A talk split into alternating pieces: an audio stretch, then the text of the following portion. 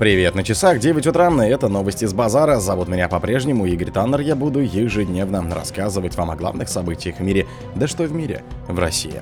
Путин прилетел в Хабаровск. МИД заявил, что за рубежом уже препятствует подготовке к выборам президента.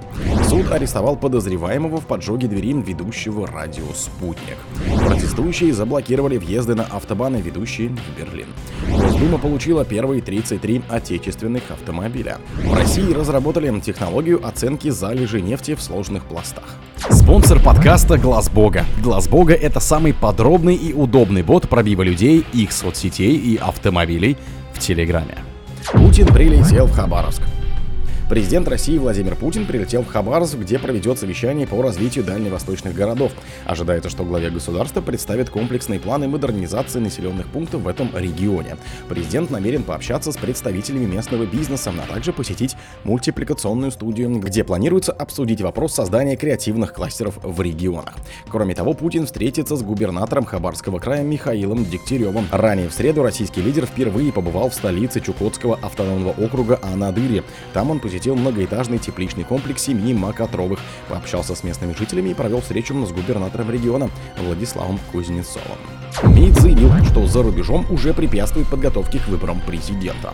В недружественных странах уже начали предпринимать попытки помешать подготовке к выборам президента России, говорится в заявлении спецпредставителя главы МИД по вопросам сотрудничества в области обеспечения права на свободу вероисповедания посла по особым поручениям Геннадия Аскальдовича.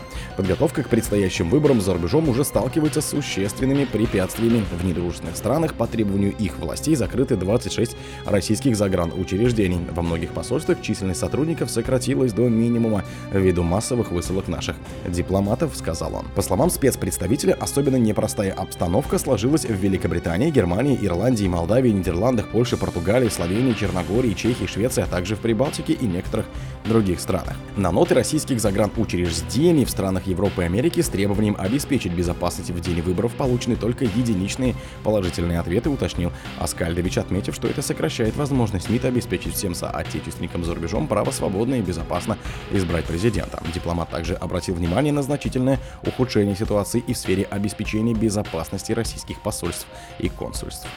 Суд арестовал подозреваемого в поджоге двери ведущего радио «Спутник». Октябрьский районный суд арестовал Рустама Горшкова, подозреваемого в поджоге двери журналиста «Спутник» Трофима Татаренкова в Петербурге, сообщила объединенная пресс-служба судов города. Октябрьский районный суд Санкт-Петербурга удовлетворил ходатайство следствия об избрании меры пресечения в виде заключения под стражу в отношении Рустама Горшкова срок меры 0703-2024, говорится в публикации. В ходатайстве указано, что он выполнял роль организатора преступлений. Как уточнили в объединенной пресс-службе, сейчас идет судебное заседание в отношении еще двоих соучастников Горшкова. Ведущий радио «Спутник» и один из авторов программы «Изолента» Трофим Татаренко 8 января сообщил агентству, что вечером в прошлое воскресенье дверь в его квартиру в Петербурге подожгли. Он отметил, что подозревает украинский след. Протестующие заблокировали въезды на автобаны, ведущие на Берлин. Немецкие фермеры перекрыли 70 въездов на окружающий Берлин автобаны федеральной земле Бранденбург, пишет газета со ссылкой на пресс-службу полиции. В среду продолжаются протесты фермеров Берлине и Бранденбурге. Сегодня утром фермеры заблокировали более 70 въездов на автобану в Бранденбурге, говорится в публикации. Протесты затронули окольцовывающие немецкую столицу автобаны А9, А10, А12 и А24. По соображениям безопасности фермеров допускаются лишь на въезды, а съезды не блокируют. Между тем, в Берлине возле Бранденбургских ворот уже третий раз подряд в цепочке из 14 тракторов, такого же количества грузовиков и 4 легковых автомобилей переночевали 25 человек. Фермеры намерены оставаться на улице до 15 января, когда состоится завершающая семидневную забастовку демонстрация. На нее зарегано 10 тысяч участников. Ожидается, что многие фермеры на тракторах снова пополнят цепочку.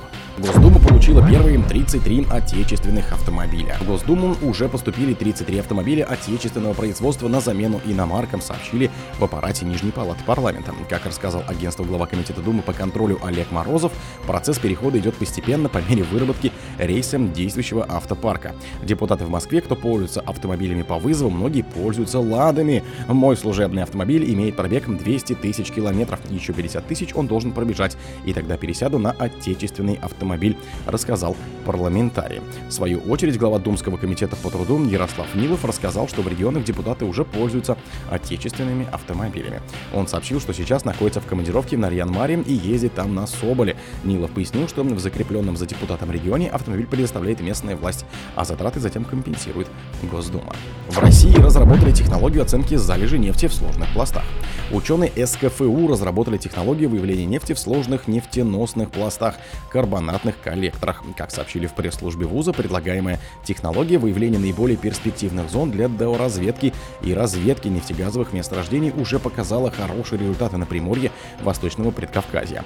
По мнению экспертов, технология прогнозирования дополнительной добычи нефти имеет общественную и экономическую значимость. В частности, ученые Северо-Кавказского федерального университета утверждают, что такая разработка позволит сохранить рабочие места в сельских районах страны и оптимизирует затраты на бурение скважин в связи с их более точным попаданием зоны повышенной трещиноватости. О других событиях, но в это же время не пропустите. У микрофона был Игорь Таннер.